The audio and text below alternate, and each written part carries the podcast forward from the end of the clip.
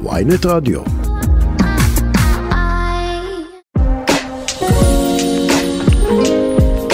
אנחנו צריכים להיות יותר מודאגים מזה. משבר האקלים יפגע בכולנו, אבל ישנם אלו שיפגעו ממנו יותר. מחקרים בעולם מצביעים על כך שיש מספר קבוצות באוכלוסייה שיש לשים עליהן זרקור מבחינת הסיכון להיפגע ממשבר האקלים. אחת מהן היא אנשים שחיים בעוני, ומתמודדים כבר היום עם תופעה שנקראת עוני אנרגטי, חוסר היכולת לעמוד בהוצאות החשמל הביתיות הנדרשות בעת גלי חום או קור קיצוניים. אבל לא רק. יש נתונים שמצביעים על האופן בו אסונות אקלימיים ברחבי העולם מעלים את הסיכון של נשים וגם נערות וילדות להיפגע מאלימות מגדרית. למשל, בארצות הברית, לאחר סופת ההוריקן קטרינה, נמצאה עלייה בדיווחים על אלימות מינית ופיזית מתוך מקלטי המחסה אליהם הופנו התושבים לאחר שבתיהם נהרסו. מחקר נוסף שנערך במדריד מתעד עלייה ברצח מגדרי יום אחרי גל חום קיצוני, ועלייה בדוחות המשטרה וקריאה לקו הסיוע שלושה ימים אחריו. בדיוק בגלל אלו, השיח סביב משבר האקלים חייב לכלול בתוכו את ההקשר החברתי ואת האופן בו הוא קשור לאי שוויון. בזמן שמדברים בעולם על טיפול במשבר במובנים של הפחתת גזי חממה ונזקים לתשתיות, יש להבין שכבר עכשיו ישנן אוכלוסיות פגיעות שמתקשות להתמודד עם התופעות האקלימיות שהוא מביא איתו. שלום ותודה שהצטרפתם אלינו לתוכנית נוספת של חשופים כאן בוויינט רדיו. עורכת את התוכנית אור סופר, תכנאי השידור עמרי זינגר, אני הדר גלעד, ואת השידור ילוו איתי היום אילנה קוריאל, כתבת סביבה ודרום של ידיעות אחרונות וויינט, ועורכת הדין ברוזוב, רכזת המחלקה המשפטית באדם טבע ודין. שלום משתכן. שלום. אז, אז אולי קודם כל, לפני שבאמת נדבר על ההקשרים החברתיים של המשבר, אילנה, תוכלי לתת לנו איזושהי תמונת מצב, איפה ישראל עומדת בטיפול במשבר האקלים? וואו, שאלה, שאלה גדולה. גדולה. כן. יש לנו שעה שלמה. אני לא, לא חושבת שנספיק, אבל, אבל בגדול, כמו בנושאי רווחה, אנחנו לא נמצאים במקום טוב. מבחינה משפטית, חוק אקלים, היה לנו כבר תזכיר חוק אקלים, וחוק אקלים שעבר אה, בקריאה ראשונה, אבל כמובן יש לנו, היו לנו בחירות, ואנחנו כבר לא, לא יודעים מה, מה הולך לקרות עם זה. אה, ההשלכות של המשבר הפוליטי המתמשך שמלווה אותנו בשנים האחרונות, פוגש אותנו גם בהיבטים של להתמודד מפני משבר שמאיים על כדור הארץ. כן, כן, ושוב, חוק האקלים שבעצם אמור לתת לנו כלים להתמודד עם המשבר הזה, שוב, אנחנו לא, לא כל כך יודעים מה, מה יהיה הנוסח הסופי שלו, איך בעצם הוא ייראה בסופו של דבר תחת הממשלה החדשה הזו שעדיין לא קמה, וזה רלוונטי ממש לכל תחומי החיים שלנו, ובייחוד לרווחה. דיברת על הנושא של עוני אנרגטי, ויש יש להמון אנשים איזושהי תדמית כזו של אנחנו רוצים לראות איזשהו קשיש, מסכן, אני, אנחנו רואים אותו כאילו בחורף, בקור, מול, ה, מול הרדיאטור. מלא סמיכות, מלא סמיכות. מלא, מלא סמיכות, ואנחנו שוכחים שבסופו של דבר אנחנו חיים בישראל, אנחנו מדינה שאגב הטמפרטורה הממוצעת שלה עלתה בעשורים האחרונים במשהו כמו אחת נקודה ארבע מעלות, ולפי התחזית, שוב, אנחנו נמצאים בהוטספוט במזרח התיכון, ולפי התחזיות אנחנו יכולים להגיע לרמה של עלייה ממוצעת בטמפרטורות של עד ארבע מעלות עד סוף המאה הנוכחית, וזה המון. וכשאנחנו מדמיינים את הקשיש הזה, המסכן העני, אנחנו צריכים להיות הרבה יותר מוטרדים לא מהחורף, אלא מהקיץ, מהחום, מגלי חום שהולכים להיות אה, ממושכים יותר, קיצוניים יותר, ויש יש אנשים שפשוט לא, לא יעמדו בזה. אנחנו בדיוק הבוקר פרסמנו את דוח העוני של ארגון לתת, דוח שנתי שמתפרסם כל שנה בחודש דצמבר, ואנחנו מדברים על זה ש, ש, שאם אנחנו בוחנים את הקשישים הנתמכים של הארגון, אז, אז, אז אנחנו עוד פעם חוזרים לאותה שורה ש, שהם אומרים במשך שנים, שהם נאלצים לבחור בין תרופות לחשמל, לאוכל, כלומר, זה, זה, זה המצב הכלכלי כיום בישראל, ו, ואנחנו מדברים על זה שאם יהיה גל חום, כמו שאת מתארת אילנה, אז יכול להיות שהם לא יוכלו לרשות לעצמם להדליק מזגן, להגן על עצמם מהחום הקיצוני. וזה בהנחה שיש להם מזגן, בהנחה שיש להם בהנחה שהם בכלל גרים במקום שיכול לתת להם איזשהו מקום עם מלטות מהחום. אגב, יש בניינים, בעיקר הישנים, שאת נכנסת אליהם וזה כמו, כמו להיכנס לתנור בוער. נכון. והיכולת של הקשישים לבסט את החום היא הרבה יותר דמוכה מאשר שלנו, מאשר של אישה או גבר ממוצע. וכל האוכלוסיות האלה, האוכלוסיות שנמצאות בסיכון, קשישים, נשים, ילדים, יהיה להם הרבה יותר קשה להתמודד עם זה, וזה גם דברים שמנציחים את עצמם. אגב, יש מחקרים שמראים שנשים בהיריון, שנמצאות תחת אותם גלי חום, יולדות ילדים שנמצאים במצב בריאותי קצת יותר קשה, עם אינטליגנציה יותר נמוכה, ו- וזה פשוט משהו שאנחנו נלך ונראה מתעצם ככל שהשנים יעברו. זה, זה מה שראינו לצורך העניין השנה בגל החום שהיה באירופה, כלומר זה איזשהו מקרה בוחן למה שאנחנו חוששים שיקרה כאן בארץ?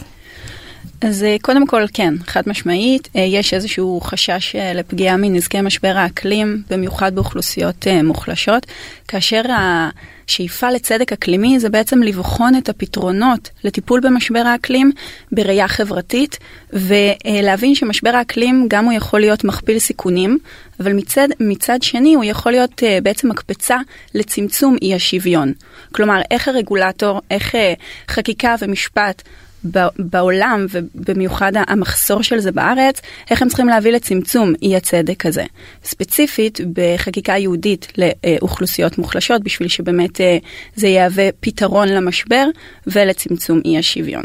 אז, אז איפה זה עומד היום? מבחינת הממשלה הנכנסת, אנחנו נרקמת לנו ממשלה ברגעים אלה ממש, אנחנו, אה, אה, יש, יש שיח כזה בכלל על משבר האקלים בממשלה הזאת, חלק חלק מההסכמים הקואליציוניים למשל? אז קודם כל חשוב להבין שזה לא עניין פוליטי, כמו שזה עניין שעד עכשיו כל הממשלות לא עשו מספיק. לא עשו מספיק, ואנחנו רואים את זה לאורך כל השנים האחרונות. כרגע בהסכמים הקואליציוניים כן חוק האקלים מופיע תחת מפלגת השלטון, הליכוד. יחד עם זה הוא לא מופיע לא עם יעדים ספציפיים ולא עם נוסח, כמו שנאמר. כלומר, כוונה? יש כוונה? יש כוונה, יש כוונה, אבל חשוב להגיד שזה לא מספיק. לדוגמה, בעולם אנחנו כבר רואים מעבר לחוקי אקלים, שגם אה, באיחוד האירופי עברו כבר ב-אלפיים תשע עשרה. בארצות הברית אנחנו רואים חקיקה ספציפית, גם אקלימית וגם ספציפית למניעת פגיעה באוכלוסיות מחלשות. למשל, אה, ממשלת ביידן העבירה שישים מיליארד דולר לתמיכה בקהילות אה, לחוסן אקלימי ולהתמודדות עם עוני אנרגטי. יש תמריצים לרכישת כלי רכב חשמליים, החזרי מס של עד שבעת אלפים וחמש מאות דולר לאוכלוסיות אה, עם ההכנסה נמוכה. מעבר לזה אנחנו רואים באיחוד האירופאי קרן יהודית, קרן חברתית שקמה, שהערכות זה עד עשרים שלושים, שבעים ושניים מיליארד דולר, באמת למתן לאוכלוסיות מוחלשות, לקשישים, לילדים, לנשים וכדומה. ויש פה מחסור במדינת ישראל. את, את רואה את מדינת ישראל משקיעה סדר גודל כזה של תקציבים במשבר האקלים בכלל? אני טועה אם יש בכלל הבנה ברמה המדינית, הפוליטית, שיש כאן בעיה שמצריכה כל כך הרבה תקציבים. כלומר, הפער נראה לי עצום בין הסכומים שאת מדברת עליהם לבין מה ש... שאנחנו רגילים לראות כאן בארץ. קודם כל את צודקת, אבל ההשקעה הזאת זה מעבר ל... לטיפול במשבר האקלים. זה לטיפול בזכויות אדם, בזכויות אדם בסיסיות, בזכויות חברתיות. ברגע שהממשלה תבין שטיפול במשבר האקלים הולך יד ביד עם זכויות אדם בסיסיות, כמו שזה כבר במדינות העולם הבינו את זה, אנחנו רואים לדוגמה חקיקה בגרמניה, חק... מעבר לחקיקה פסיקה של בית המשפט העליון בגרמניה, שקבע שהטיפול במשבר האקלים זה אחריות של הממשלה להגן על התושבים מפני משבר האקלים, וזה צריך להיות עניין חוקתי, כלומר הם קישרו את זכויות אדם, זכויות חברתיות, עם טיפול ומניעת נזקים של משבר האקלים, ופה במדינת ישראל הדבר הזה עוד חסר. נכון, אנחנו פשוט גם לא נמצאים שם מבחינה משפטית, ואגב, אני חושבת שהסיבה שנושא חוק האקלים נכנס להסכמים הקואליציוניים, זה בין היתר כדי לאותת לעולם ש... למרות, למרות ההרכב האולי קצת... שמרני, לא, לא שמרני. שמרני, שמרני של הממשלה, אנחנו עדיין רוצים להיות חלק מהעולם, והנה תראו אותנו, אנחנו, יהיה לנו חוק אקלים, אנחנו לא, לא כל כך אה, שמרנים. נכון, וגם צריך להגיד שהחשיבה בחק... החשיבות של חקיקה, בעצם בין אם חקיקה ראשית, חקיקה אה, בעלת מעמד נורמטיבי גבוה יותר, זה המחויבות של הממשלה באמת לעשות משהו. כי החלטות ממשלה הן לא ישימות, כמו שאנחנו רואים בשנים האחרונות, החלטות ממשלה שנוגעות למשבר האקלים, וגם בלתי אכיפות. אנחנו כציבור לא יכולים ללכת לבית המשפט ולדרוש מהם שהממשלה תאכוף את ההחלטות האלה, אנחנו חייבים חקיקה. למה אנחנו לא יכולים לגשת לבית המשפט ולדרוש את, ה... את הבריאות שלנו, את הרווחה שלנו, שזה לחלוטין פועל יוצא של המצב הזה? מסגרת נורמטיבית. כרגע בתי המשפט צריכים לפסוק לפי מסגרת נורמטיבית, חוקית. החלטות ממשלה אין להם מעמד נורמטיבי על חוקי או חוקי. כלומר, סליחה שאני ככה מנסה לפשט את זה, אבל בעצם הרעיון זה שהמדינה תכיר בזה שיש בעיה? חד משמעית. המדינה לא רק תכיר בזה שיש בעיה, אלא תכיר במחויבות שלה לטפל בבעיה. כלומר, הרגולטור המרכזי צריך להכיר בזה של, אוקיי, אני צריך לדאוג עכשיו לילדים, לקשישים, לאוכלוסיות מוחלשות, ודרך אגב, לכולנו. כי בואו לא... גם העשירון העליון ייפגע בסופו שעבר במשבר האקלים. יהיה לו אה, יותר אמצעים למיגון וחוסן אקלימי, אבל אה, אם הדבר לא יטופל, גם הם ייפגעו. וההבנה שכולנו ניפגע ממשבר האקלים, זה מה שצריך לדרבן את הממשלה כבר אתמול לחוקק חוקי מסגרת אקלימיים, שיעבו את, ה, את המחויבות שלה בשבילנו, להגן עלינו. אילנה, כשאת מלווה, את יודעת, את הממשלות המתחלפות בשנים האחרונות, סביב הנושא הזה של, של משבר האקלים, הרי זה לא בעיה חדשה, זה לא שנולד בממשלת לפיד, ועכשיו אנחנו צריכים לטפל בזה. אנחנו מכירים את הבעיה. מה, מה, מה, מה הלך הרוח? כלומר, האם, האם את מרגישה שמבינים את הדחיפות ואת החשיבות ש, ש, של הדבר הזה? תקשיב, יש, יש, יש הבנה. יש הבנה, והממשלה, הממשלה בראשות לפיד ובנט הייתה מאוד, מאוד מיינדד לדבר הזה, אבל לא, לא מספיק המילים, צריך גם את המעשים. שוב, כל אחד לקח את זה לכיוון שלו. נפתלי בנט, הוא היה בוועידת האקלים בגלזגו, ודיבר הרבה הרבה על איך שאנחנו יכולים ממש להוביל את העולם, ויהיו לנו מלא סטארט-אפ ניישן, קלינטק ניישן, קליימט ניישן, כל מיני דברים כאלה, אבל בסופו של דבר, גם, גם מבחינת, אגב, חברות סטארט-אפ שעוסקות בתחום, מאוד מאוד קשה להם להיכנס, להיכנס לישראל. אגב, הם מצליחים מאוד בעולם, אבל פה בישראל זה מאוד קשה. דיברתי לפני איזה כמה זמן עם מנכ"ל של חברה שעוסקת בטעינת רכבים חשמליים. אין לו רכב חשמלי, אין לו, פשוט לא, לא, לא משתלם לו, הוא לא, לא כל כך יכול להשתמש בזה, כי אין לנו את התשתיות המתאימות. אבל זה, שוב, זה, מעבר לכל הדברים האלה, זה, זה נוגע בנו בדברים הבסיסיים ביותר. כשאנחנו מדברים על ביטחון תזונתי, אז אנחנו צריכים לחשוב על החקלאות, על איך, איך הולך להיראות פה בעוד חמישים שנה. אנחנו יכולים בכלל לקיים את עצמנו, את החקלאות שלנו, את הרווחה שלנו, אם אנחנו ממשיכים להתנהג כמו שאנחנו מתנהגים היום. אני לא, לא, לא רוצה לחשוב על זה. קשה לי, קשה לי לחשוב על זה, כי את נוגעת במקומות החרדתיים הכי עמוקים שלי ברגעים האלה. כן, לדעתי, נשמע קרוב. לא, לא, לא, ישראל לא הולכת להיות מקום טוב לחיות בו בעוד כמה עשורים. אנשים יכול להיות יצאו פחות מהבית, וכשאנשים יוצאים פחות מהבית, אז הנושא של האלימות צף ועולה. הנושא של הבריאות, אנשים, הגוף שלנו לא, לא בנוי להתמודד עם מנות חום כאלה. אנחנו נראה כל כך הרבה בעיות קשות, שוב, גם בבריאות, גם בנושא ביטחון תזונתי, גם בנושא רווחה, ואנחנו צריכים להתחיל ולהתמודד עם הדברים האלה היום. מה טווחי זמן? כלומר, אנחנו מדברים על משהו ש, ש, שאנחנו נתחיל לראות אותו עוד כמה עשרות שנים. האם אנחנו מדברים על משהו שיתפתף אלינו? מה יקרה בשנה הבאה? מה יקרה עוד שנתיים? מה יקרה עוד חמש שנים? אנחנו כבר רואים את זה היום. אנחנו לא יודעים אולי לעשות את ההקשר, כי שוב, כדי לראות מגמות אנחנו צריכים כאילו קצת יותר אורך רוח, אבל אנחנו כן מקבלים איזה שהם טעימות של מה שהולך להיות פה. המשרד להגנת הסביבה עשה איזשהו ניתוח ומצא שיש תמותה עודפת במהלך גלי חום. נכון. אז אנחנו רואים את הדברים האלה, אנחנו לפעמים לא יודעים לשים את האצבע ולהגיד כאילו כן, זה התחממות גלובלית, זה, זה שינוי אקלים. נכון, אז אנחנו רואים כן התכווננות לנושא, אבל צריך להבין ש... גם אם יוחלט על um, כלכלה דלת פחמן, אם זה יעבור בחקיקה, אם היעדים יועגנו בחקיקה, חשוב להבין שככל uh, שקובעים יעד, גם אם זה לא קורה מחר בבוקר, כל השוק מתכנס לזה. במדינת ישראל עוד לא נקבעו יעדים, ובגלל זה אין עוד התכנסות אה, אה, של השוק, של הרגולטור, ומעבר לזה, המעבר צודק, אנחנו כל הזמן מדברים באמת על מעבר צודק לכלכלה דלת פחמן. חשוב להדגיש שהמעבר צודק הוא לא נעשה, שאלת על לוחות זמנים, לא נעשה כאשר אנחנו מגיעים כבר למעבר, אלא הרבה לפני. כלומר, איך אנחנו יכולים לעזור לאוכלוסיות המודרות והמוחלשות לבצע את המעבר הצודק בשביל שהם לא יהיו אלה שישארו מאחור. איך אנחנו יכולים לעזור להם גם מבחינה תעסוקתית.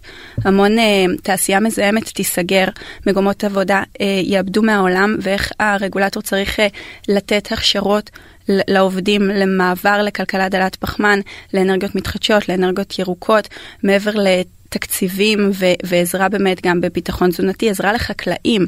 איך אנחנו מתמודדים? אה, חקלאות חכמה, כבר בעולם עושים את זה, שינו את הגידולים על מנת לאפשר אה, התאמה של הגידולים לשינוי האקלים.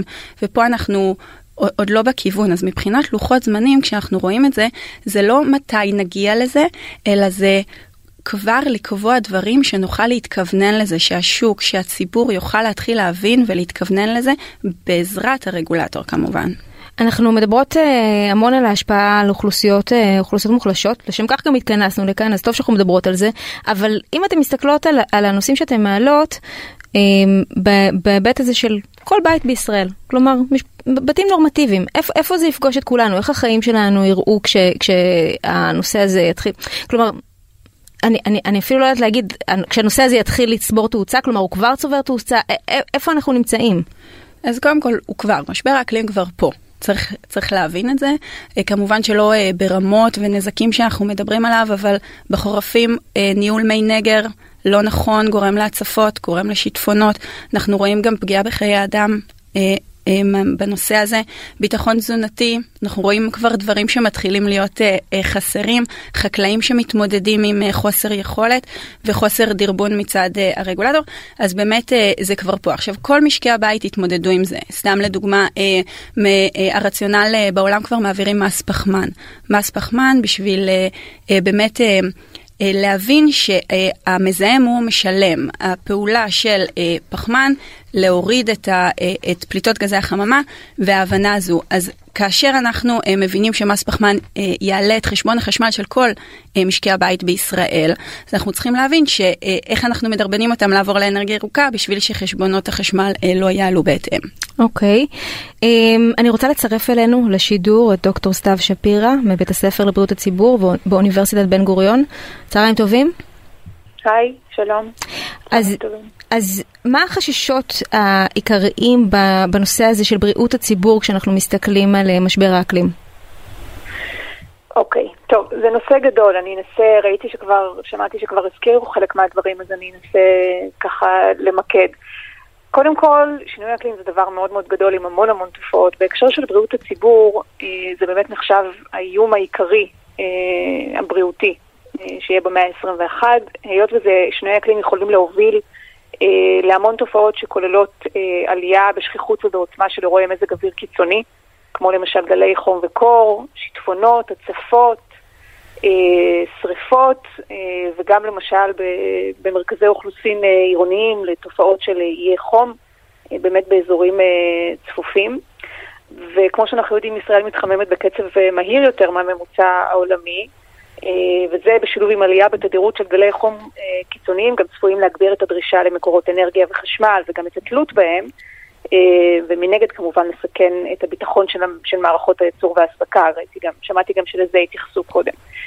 עכשיו, חשיפה ממושכת לטמפרטורות קיצוניות מובילה לעלייה בתחלואה ובתמותה. יש הרבה עדויות מהעולם, גם יצא לא מזמן דוח של המשרד להגנת הסביבה, שבו מצאו תמותה עודפת בישראל בגלל גלי חום. עכשיו, המכניזם... מה זה אומר תמותה עודפת בישראל בגלל גלי חום? כלומר, יותר אנשים מתים כאן בגלל גלי חום? זה אומר שיש עלייה מהתמותה הממוצעת, כן, בעקבות גלי חום. זאת אומרת, מצאו איזושהי עדויות שקושרות באמת תמותה עודפת. תמותה עודפת הכוונה מעל הממוצע שמכירים, לאורך שנים כמובן, בעקבות גלי חום. זאת אומרת שאם אני מפשטת את זה, אז, אז בכל קיץ, בכל גל חום, אנחנו רואים יותר ויותר אנשים... לא, ש... לא, צריך, צריך רגע להפריד בין mm-hmm. קיץ, אוקיי, קיץ זה דבר, זה דבר אחד, וגל חום קיצוני, חשיפה לטמפרטורות קיצוניות בגלי חום, זה דבר אחר. הכוונה היא לגלי חום קיצוני. אני מנסה לשאול איפה רואים את מגמת העלייה. לא הבנתי את השאלה. אמרת שבישראל אנחנו רואים יותר אנשים שמתים כתוצאה מגלי חום, נכון? הבנתי נכון? לא. מה שרואים בישראל, מצאו שקודם כל זה גם בעולם וגם בישראל, כן? זה לא ספציפית בישראל, זו תופעה עולמית. יש קשר, יש תמותה עודפת, אנשים מתים יותר בגלי חום. יש קשר בין חשיפה לטמפרטורות קיצוניות לבין עלייה בתחלואה ובתמותה. אוקיי? Mm-hmm. יש לזה, זה דבר ידוע בעולם, ומצאו לזה לאחרונה, יש מחקר ישראלי שמצא את הדבר הזה גם בישראל. אוקיי? אז זה דבר אחד. אבל עלייה בתחלואה ובתמותה זה משהו מאוד ספציפי. זאת אומרת, המכניזמים שקשורים אה, להשפעה על בריאות הציבור הם מאוד מאוד מורכבים. וגם חשיפה ישירה לטמפרטורה, כמו שדיברנו בעצם, חשיפה לטמפרטורה בגלי חום, וגם יכול להיות פגיעה עקיפה. כן, כי זה גלי חום וטמפרטורות קיצוניות פוגעות ביכולת שלנו לבצע פעילויות מקדמות בריאות, כמו למשל לעשות פעילות גופנית בחוץ, כמו למשל לשינוי בדפוסים של שימוש בתחבורה, אנשים יעדיפו לנסוע ברכב פרטי ממוזג במקום ללכת, ללכת או לנסוע באופניים. ילדים יוכלו פחות להיות בחוץ ולשחק, כן? המכניזמים שמשפיעים על בריאות הם מאוד מאוד מורכבים, לא צריך להתמקד אך ורק בנושא הזה של חשיפה ישירה לטמפרטורה, זו השפעה מאוד מאוד רחבה. מעבר לזה יש גם עלייה בזיהום אוויר, יש פגיעה באיכות מזון ומים, שגם שמעתי שהוזכרה קודם. יכולות להיות גם התפרצויות של מחלות זיהומיות שמושפעות משינויים במזג אוויר. זאת אומרת, ההשפעה היא מאוד מאוד מורכבת. לא צריך, לא צריך לשים את זה רק על הנושא של, של חשיפה לחום. זה באמת תופעה מאוד מאוד מורכבת שיש לה השלכות בריאותיות מאוד מרחיקות לכת.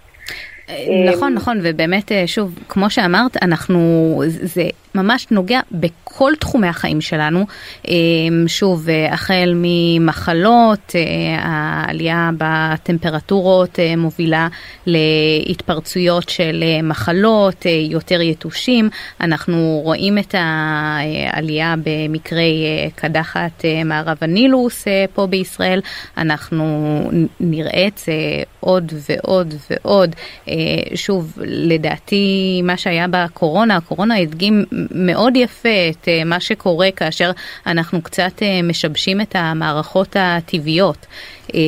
ומעבר לזה, הקורונה, התקופה הזו שבה כולנו הסתגרנו בבתים, הייתה אולי איזשהו סוג של פרומו למה שאנחנו נחווה בעוד כמה שנים, כשאנחנו אולי לא, לא נוכל להסתובב בחוץ כמו ש, כמו שאנחנו רגילים.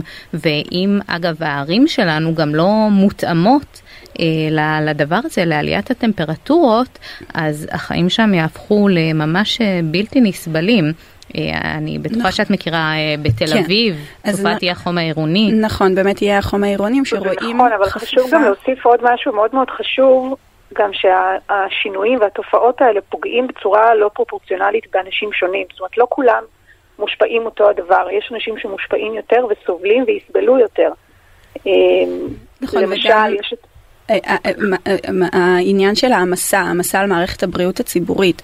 אנחנו יודעים שמי שמשתמש במערכת הבריאות הציבורית זה אוכלוסיות מוחלשות, גם שלא יוכלו, שלא יהיה להם את המענה הנכון במקרי חום ומזג אוויר קיצוניים, וגם מהבחינה של איי חום עירוניים חשוב להבין שיש חפיפה בין מוקדי החום לאיפה שאוכלוסיות מוחלשות מתגוררות, כלומר מחסור של עצים, מחסור של שטחים פתוחים, מניעת מאבק במשבר האקלים באמצעות עצים, זה מה שמוריד את החום, מאפשר הלכתיות, מאפשר הצללה, מאפשר מקום ירוק ללכת כאשר יש מזג אוויר קיצוני, גם בצורה נפשית, גם בצורה פיזית, וזה זה רואים חפיפה למגורים של אוכלוסיות מוחלשות. אני רוצה רק להוסיף בנושא האוכלוסיות המוחלשות. התחלתי לומר קודם שבאמת יש אנשים שהם פגיעים יותר. אז, אז קודם כל, באמת כל מה שאמרת הוא נכון, ואני רוצה רק להוסיף שאנשים אה, בעלי חוסן פיזי נמוך, כן, יש תמיד את החשודים המיידיים, אה, קשישים, ילדים, אנשים עם מוגבלויות, חולים במחלות כרוניות, אלה אנשים שמושפעים ויושפעו אה, בצורה יותר משמעותית מכל השינויים האלה שהזכרנו.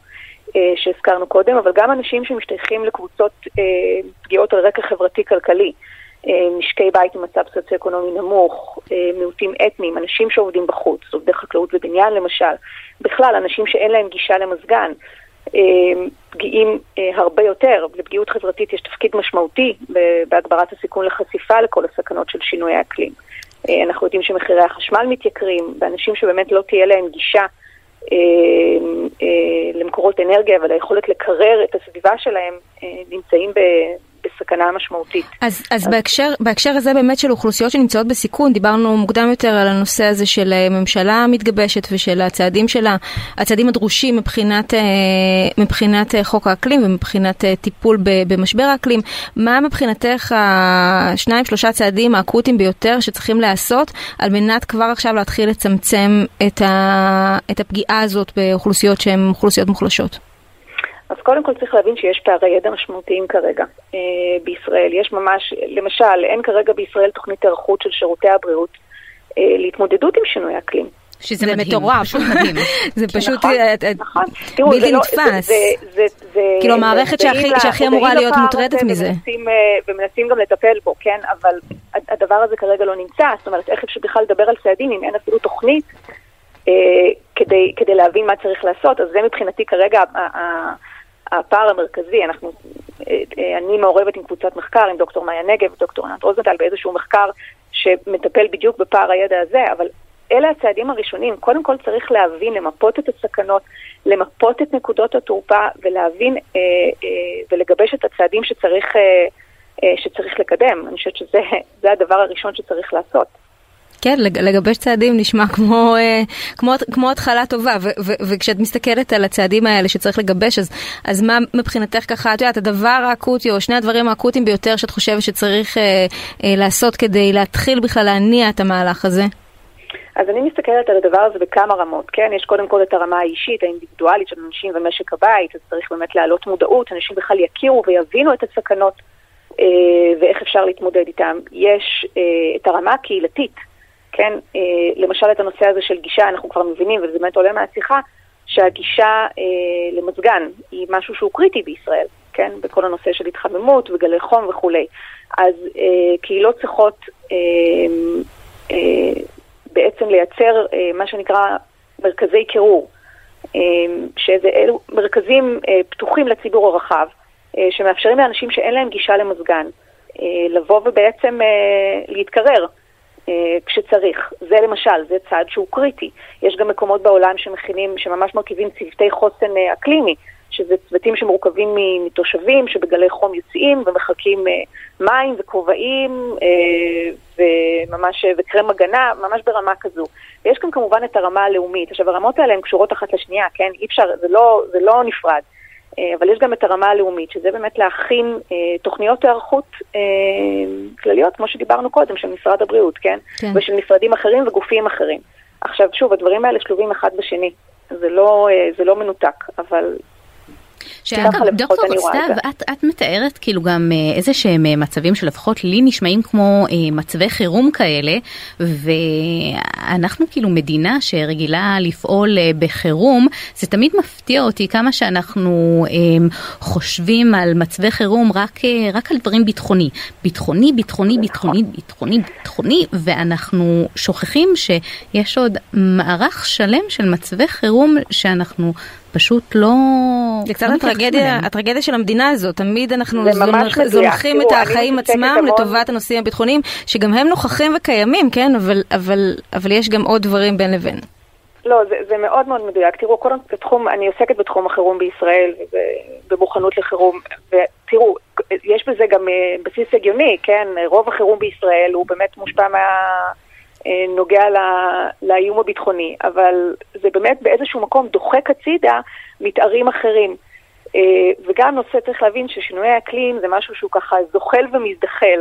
אז יש באמת את האירועי מזג אוויר קיצוני, שהם באמת אירועים נקודתיים שמזכירים יותר מתארי חירום קלאסיים, אבל זה גם איזשהו מתאר יותר ארוך טווח, כן? שכולל אירועים מתגלגלים וארוכים, וזה משהו שלמדינה שלנו, תפיסת החירום שיש בישראל, קצת קשה לאכול אותו. זאת אומרת, לא מזמן, ממש לפני כמה ימים, שמעתי הרצאה של ראש אגף, אגף החירום במשרד הבריאות, ושינוי האקלים זה בכלל לא משהו שהם מדברים אותו. נכון, האיום, לא האיום, מולם...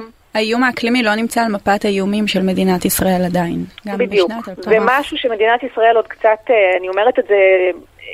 באמת בכאב, אבל אני כן חושבת שיש איזשהו תהליך חיובי בכיוון הזה. זה משהו שלא נמצא במרכז כרגע. אוקיי. דוקטור סתיו שפירא, מבית הספר לבריאות הציבור באוניברסיטת בן גוריון, אני מודה לך על הדברים החשובים הללו. תודה. אילנה, את אמרת משהו מקודם שככה נשאר, נשאר אצלי, שאני הייתי שמחה שנמשיך לדון בו, וזה באמת את ההשוואה למשבר הקורונה. כי אם יש משהו שהבנו כשנכנסנו למשבר הזה, זה שאנחנו לא מוכנים אליו. משום חזית. מחזית מערכת הבריאות ומחזית אה, הרווחה ומחזית מערכת החינוך, אה, ו, והייתי מצפה שנלמד כאן איזשהו לקח, כלומר שאנחנו לא מוכנים אה, למצבי חירום מהסוג הזה, אה, ועדיין חלפה יותר משנה מאז שיצאנו מהגל הקיצוני האחרון, ואנחנו לא, אנחנו לא מוכנים לעוד משבר, משבר רציני מהבחינה הזאת של המערכות הכל כך קריטיות שמנהלות את החיים שלנו.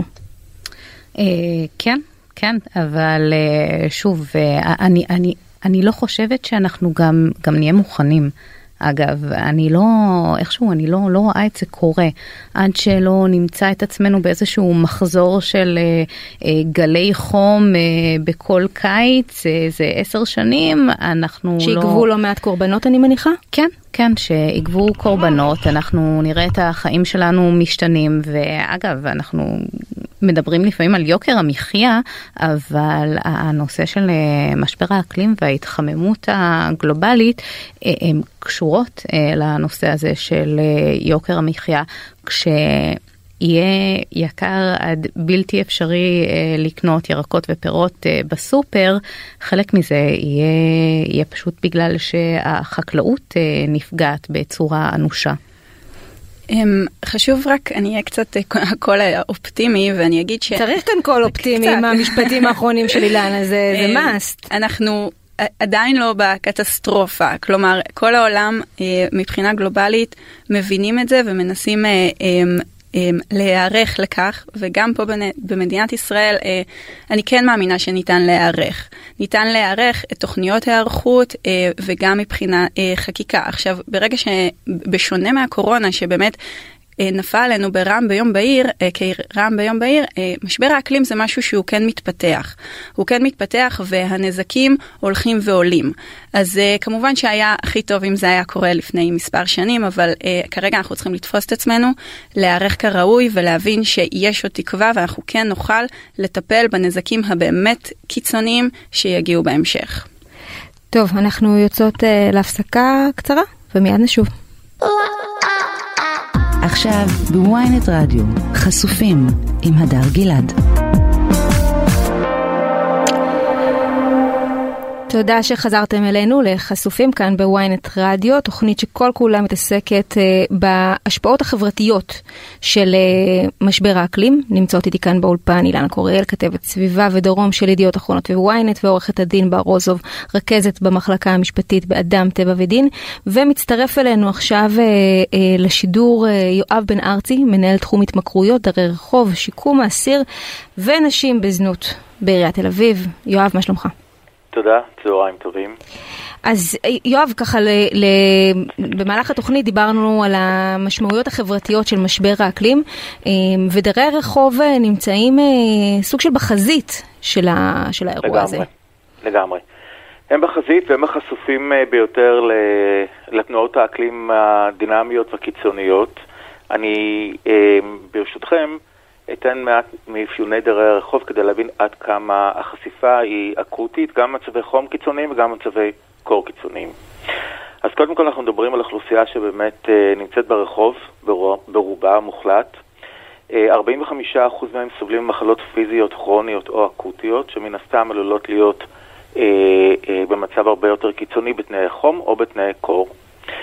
שבעים אחוז משתמשים בחומרים פסיכואקטיביים, סמים ואלכוהול, וכמובן שאלכוהול מקדם היפותרמיה במצבי סיכון וסכנה, בעיקר במצבים כמובן של קור קיצוני, שיטפונות, רוחות, וכל מה שקשור במזג האוויר קר באופן קיצוני.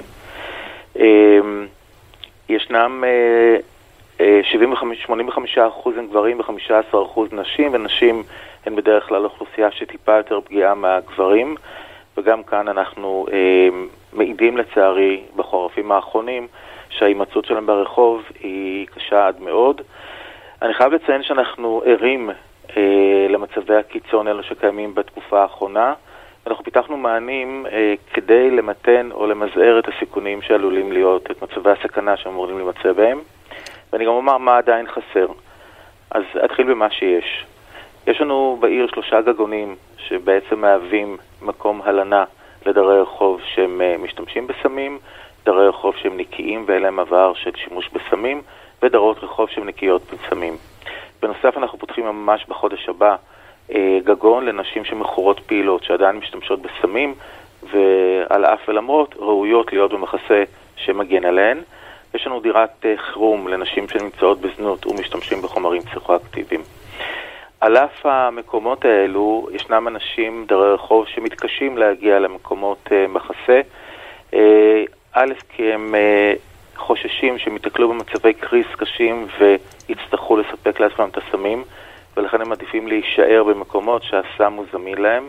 בדרך כלל אני מדבר על uh, אזור התחנה המרכזית, שכונת נווה שאנן ופאתיה.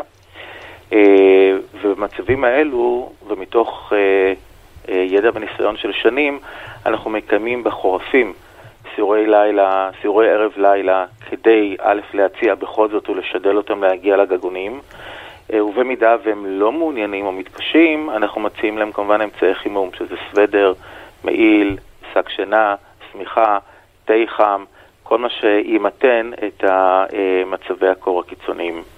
בקיץ mm-hmm. אנחנו מסיירים ומקיימים מקיימים סיורי שטח בשעות הצהריים, השעות החמות ביותר, ומחלקים להם בקבוקי מים, שתייה קרה, קרטיבים, כל מה שעשוי לצנן.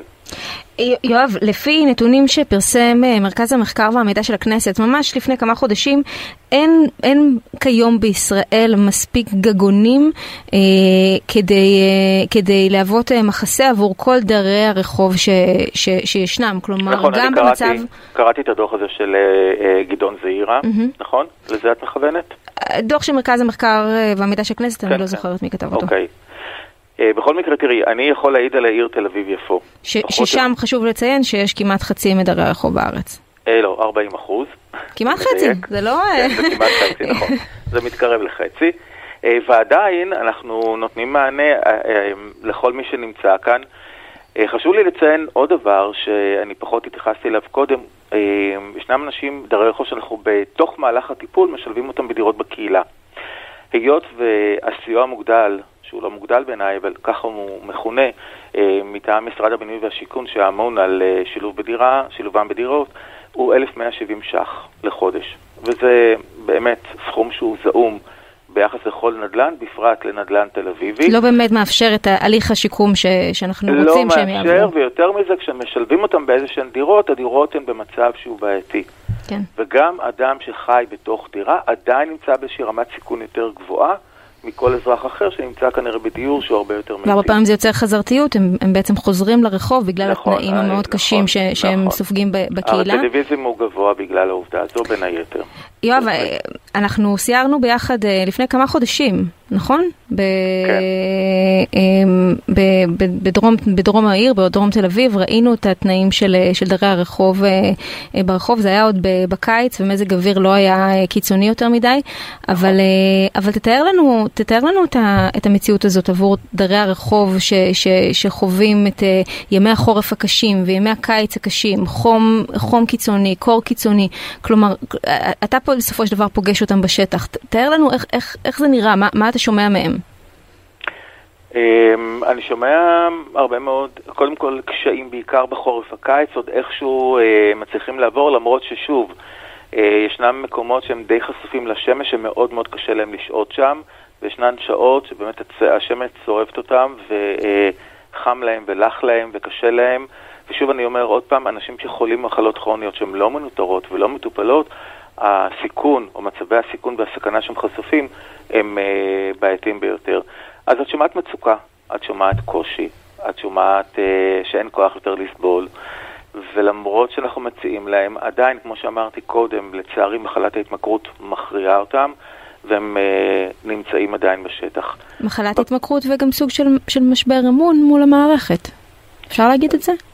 אפשר גם להגיד את זה שכן, אני חושב שחלק מתופעה דרות הרחוב נובעת בין היתר מקשיים מול הממסד, באיזושהי קריאת תיגר מול הממסד, ולבנות או לבסס את תהליך האמון לוקח זמן, אכן. אבל אני חייב להגיד לך שהרי בנינו, את יודעת שבנינו גגון חדש שמיועד לאנשים שמשתמשים בסמים, והם בכלל לא רצו להגיע לשם, בהתחלה היה בקושי חמישים מטופלים שנמצאו שם, ואנחנו חשפנו אותם, פשוט לקחנו אותם במוניות, והצענו לנו רק לנסות, הם לא יכולים לומר לשום דבר, רק לטעום, לנסות, שתהיה טעימה של מה זה הגגון, מה זה להתקלח, מה זה להיות ב- בחדר שיש בו רק ארבעה אנשים, ויש להם מיטה, ויש להם מנורה, ויש להם אה, אה, מקום שיכולים לחסן את הבגדים, ונהנים מארוחת בוקר, נהנים מארוחת אחר הצהריים, רק שיתאמו את זה. אני חייב לציין שאנחנו הגדלנו את אה, היקף המטופלים שנמצאים בגגון הזה, לכדי כמעט תשעים נכון להיום. ואני חושב שזו עבודה שחובתנו להמשיך לעשות ולקרב אותם למערכות. כי בסך הכל הכללי, בסוף המערכת כן יכולה להיטיב את מצבם. עם איזה מצבים בריאותיים מתמודדים דרי הרחוב בימי החורף הקרים יותר, הקיצוניים יותר? אתם רואים הרבה מקרים של, של, של היפותרמיה? לא, אנחנו לי? רואים הרבה מקרים של היפותרמיה, אבל אנחנו ממש מנסים למזער את זה עד אפס. שנה שעברה לצערי נפטר לנו מטופל עם היפותרמיה, היפותרמיה, למרות שאנחנו הגענו אליו לפני והצענו לו להגיע לגגון, ואמרנו לו שעלול להיות ערב מאוד מאוד קר, וידענו שהוא שותה אלכוהול עד לאבד את עצמו לדעת, ולצערי הוא באמת נפטר. Uh, המחלות הכרוניות הן מחלות שנמצאות באופן שכיח, זה גם היפטיסיס, זה גם אייץ' איי וי, uh, שהוא לא מטופל ולא מנותר, וזה עלול להיות uh, בעייתי מאוד, גם במצבי קור מן הסתם. דלקות ריאות, אנחנו מתקלים. במקרים קיצוניים יש גם שחפות, אבל בדרך כלל כשאנחנו מזהים, אז אנחנו, מחובתנו, להביא אותם לכדי טיפול, והם מקבלים את הטיפול, אם זה בבית חולים, או אחרי, בקהילה. זהו בגדול. ככה, אתה יודע, מההתרשמות שלי, הנושא הזה ככה מאוד יקר ללבך. אתה מלווה הרבה דרי רחוב שנמצאים... שנמצאים ברחוב כבר שנים ארוכות, ואנחנו מדברים בתוכנית הזו על, על, על, על מה יקרה הלאה, על המשמעויות של משבר האקלים, ומה החששות שלך בתור מי ש, שמלווה את האנשים האלו, כשמזג האוויר כאן ילך ויחמיר, גם מבחינת גלי חום וגם מבחינת גלי קור. תראי, אני, החששות שאנחנו לא נוכל להגיע לכלל המטופלים, ויהיו תמיד אנשים מטופלים דרי רחוב ש... קשה לי להגיד לבחור, אבל הם איכשהו יעדיפו להישאר בחוץ מהמיניים שלהם, ואני כרגע בוודאי לא יהיה שיפוטי מול העובדה הזו. ולכן אני חושב שאנחנו צריכים להערך גם לפתרונות שנמצא, שאמורים להיות בשטח עצמו, במקום שהם נמצאים, למשל, אוהלים שאפשר יהיה לחמם או לקרר, שיוכלו להיות שם וטיפה אה, לשעות במקומות שמטיבים איתם, הגם שירצו לחזור לרחוב, ההפסקה, הפסק הזמן הזה, יוכל לסייע לטעמי. כן. אז אם שואלים אותי, אקלום של אוהלים במרחב שדרי הרחוב נמצאים, אה, במצבי חום או קור קיצוניים. הדבר הנוסף, כמו שאמרתי קודם, הדירות שנמצאים בין בדרך כלל, הם בלי מזגנים, בלי אמצעי חימום, אמצעי קירור. אני חושב שהרגולציה אמורה גם כאן לסייע בצורה כזו או אחרת, אה, לאנשים שנמצאים בתוך דירות, לעזור להם לאקלם את הדירות בהתאם למצבי האקלים הקיצוניים. כן. יואב בן ארצי, מנהל תחום התמכרויות, דרי רחוב, שיקום האסיר ונשים בזנות בעיריית תל אביב, אני מודה לך על הדברים שאמרת. תודה, גם טוב. בר, מה, מה אנחנו רואים בעולם בהקשר הזה של דרי רחוב? אז אנחנו רואים בעולם ייצרו מערך של מקלטי אקלים. מקלטי אקלים שהם יהיו גם ירוקים עם צמחייה, גם בעלי חומרים לא קולטי חום, לדוגמה לא מבטון, בשביל שיקלטו חום ביום ויוציאו את חום השמש בלילה, וגם מבחינת מים. אז הם גם חומים, גם ירוקים וגם כחולים. מקלטי, מקלטי האקלים יהיו פתוחים במשך כל ימות השנה, וגם אנחנו רואים לדוגמה בברצלונה ב-אלפיים תשע עשרה, השיקו מקלטי אקלים בבתי ספר, גם לילדים, על מנת שיהיה להם גם יכולת ללמוד בסביבה שהיא ממוגנת מנזקי האקלים, וגם ככה מבחינת מפגשים חברתיים, אז זה בעצם ווין ווין, המקלטי האקלים האלה. במדינת ישראל אנחנו לא פגשנו עוד מקלט אקלים, וזה דבר שצריך לקדם במהרה, וגם מבחינת מידע. שוב להגיד, גם דרי רחוב וגם מחוסרי מעמד, אין להם מידע נגיש לדעת בכלל מה הסכנות של משבר האקלים, מבחינת שפות, מידע נגיש בכל השפות, בכל העיתונים, בכל המגזרים, אז זה גם דבר, ברגע שאני אדע על המידע, אני אדע איך להתמגן ואיך להיערך כראוי. רגע, את יודעת, אפשר לדבר על זה שאף אחד לא רוצה את המשרד להגנת הסביבה, אף אחד לא רוצה אותו. אף אחד, אנחנו לא, לא, לא רואים ולא שומעים בכלל ויכוחים, אני רוצה את המשרד הזה, תיתנו לי, אין, אין שום כאילו. זה מעודד אותך, גם אף אחד לא רוצה את משרד הרווחה. באמת, דווקא משרד הרווחה יש כאילו כסף לחלק, זה לא... איך את מסבירה אותו? למה הוא כל כך לא אטרקטיבי? אני, אני לא יודעת, אני חושבת שזה משרד מאוד אטרקטיבי ומעניין. הרי כל הזמן אומרים שיש מחסור בתיקים, כלומר הם צריכים לכתוב כל מה שיש. אולי צריך להבין שהאיום הסביבתי זה איום קיומי, ואז כולם ירצו. וזו אשכרה גם עבודה, גם אשכרה צריך לעשות דברים, וזה באמת משרד חשוב. אגב, חוץ מגילה גמליאל, שהייתה שרה בסבב שלפני, באמת אף אחד לא הראה איזושהי נכונות להגיע למשרד הזה. זה היה חלק מהמצעים של אחת מהמפלגות, כלומר דיברו על זה? כלומר, כשמדינת ישראל הלכה לקלפי, היא ידעה מה המפלגה שהיא בוחרת חושבת? לא, לא, לא. אני לא חושבת שהבוחר הישראלי הממוצע, זה לא היה חלק ממערך השיקולים שלו, כי שוב, אנשים הולכים לבחור כשהם באווירה של כאילו אולי ביטחון, כאילו... וגם משבר האקלים, משבר האקלים זה לא פה בישראל, זה שם, זה שם רחוב. זהו, שזה מוביל אותי אולי לשאלה הבאה, אילנה, מבחינת חינוך. הרי בסופו של דבר, המודעות של הדבר הזה, זה, זה אולי באיזשהו מובן המהות להכל. כלומר, הציבור צריך להבין שיש כאן בעיה כדי שנתחיל להילחם בה. גם, גם יש כאן באמת דברים שתלויים בכולנו. יש החלטות ממשלה וחקיקה וזה שצריך לקדם, אבל גם לנו יש את המקום שלנו. איפה אנחנו עומדים במקום הזה של חינוך, אה, לאקלים, אה, פחות מסוכן, בריא, איך יש, יכול יש, להגדיר יש, את זה? יש תוכנית, יש תוכנית שאמורה הייתה להיכנס, ולדעתי כבר נכנסה, מלמדים את הנושא. נושא של משבר האקלים בבתי הספר. דווקא בנושא של חינוך, אני חושבת שהדור הצעיר, בני הנוער, הם כבר שואבים את החדשות שלהם והמידע שלהם מהטיק טוק, מהאינסטגרם, מהרשתות החברתיות, אז מהבחינה הזו אני לא, לא כל כך מודאגת. אבל לא צריך להכניס את זה לתוכניות הלימוד? כלומר, זה, הוא לא זה שם? נמצא, זה נמצא okay. שם. אני לא, אני לא חושבת שזה בצורה כל כך מסודרת, אבל יש, יש את זה בתוכניות הלימוד בבתי ספר. וגם צריך לתת מקום לילדים ולנוער בקבלת החלטות בנוגע לטיפול במשבר האקלים, שזה גם משהו שחוק האקלים מנסה לקדם, באמת מעמד שישמעו אותם, שיהיה להם את הכל, כי הם הדור של המחר. בר, אנחנו ממש ממש ממש לפני סיום, אבל הייתי שמחה ככה בכמה מילים אחרונות, אולי שתוכלי לספר לנו על דוח הצדק האקלימי של הארגון שהצגתם, או שאתם מתכננים להציג בפני הממשלה הנכנסת? נכון, אז אדם טבע ודין, באמת בחודשים האחרונים עבדנו על דוח צדק אקלימי. אני חושבת שהדבר הראשון צריך להבין שזה מאגר מידע מאוד גדול, כל מה שדיברנו היום, הממשלה לא מודעת לכל האוכלוסיות שיפגעו, לכל הסכנות, כיצד זה מתבטא בכל אחת מהזוויות, התקשורתיות, אז קודם כל מבחינת אה, מידע, ומעבר לזה הדוח אה, אה, מקנה המלצות ספציפיות למקבלי החלטות, המלצות קונקרטיות של מה לעשות. לדוגמה, להקים משרד יהודי לצדק אקלימי, להקים מועצה מייעצת לצדק אקלימי, להקים קרן אה, שתיתן באמת את, ה, את המשאבים לקהילות אה, מוחלשות, להעביר חקיקה, לעשות נספח אקלימי בתוכניות אה, עירוניות, תחת חוק התכנון והבנייה. כלומר, המון המלצות קונקרטיות, בין אם זה בפעולות אה, בשטח ובין אם זה בחקיקה, על מנת שיהיה פה שאיפה לצדק אקלימי וסביבתי ולטיפול במשבר האקלים. טוב, אין ספק שאנחנו אנחנו נצטרך להתכנס כאן שוב ולהמשיך לעקוב אחרי הנושא החשוב הזה, שהוא חלק בלתי נפרד מהחיים של כולנו, אבל בשלב זה אנחנו נאלצות לסיים עוד תוכנית של חשופים כאן בוויינט רדיו. תודה לאור סופר שערכה את התוכנית, לעומרי זינגר שהיה טכנאי השידור, לאילנה קוריאל ולעורכת הדין ברוזוב. אני הדר גלעד ותודה לכם שהייתם איתנו. אנחנו מסיימים על רקע השיר "זה עוד לא אבוד" של ג'יין ברדו. ניפגש בשבוע הבא באותו מקום באותה שעה. תישארו איתנו. להפחיד, להתעמת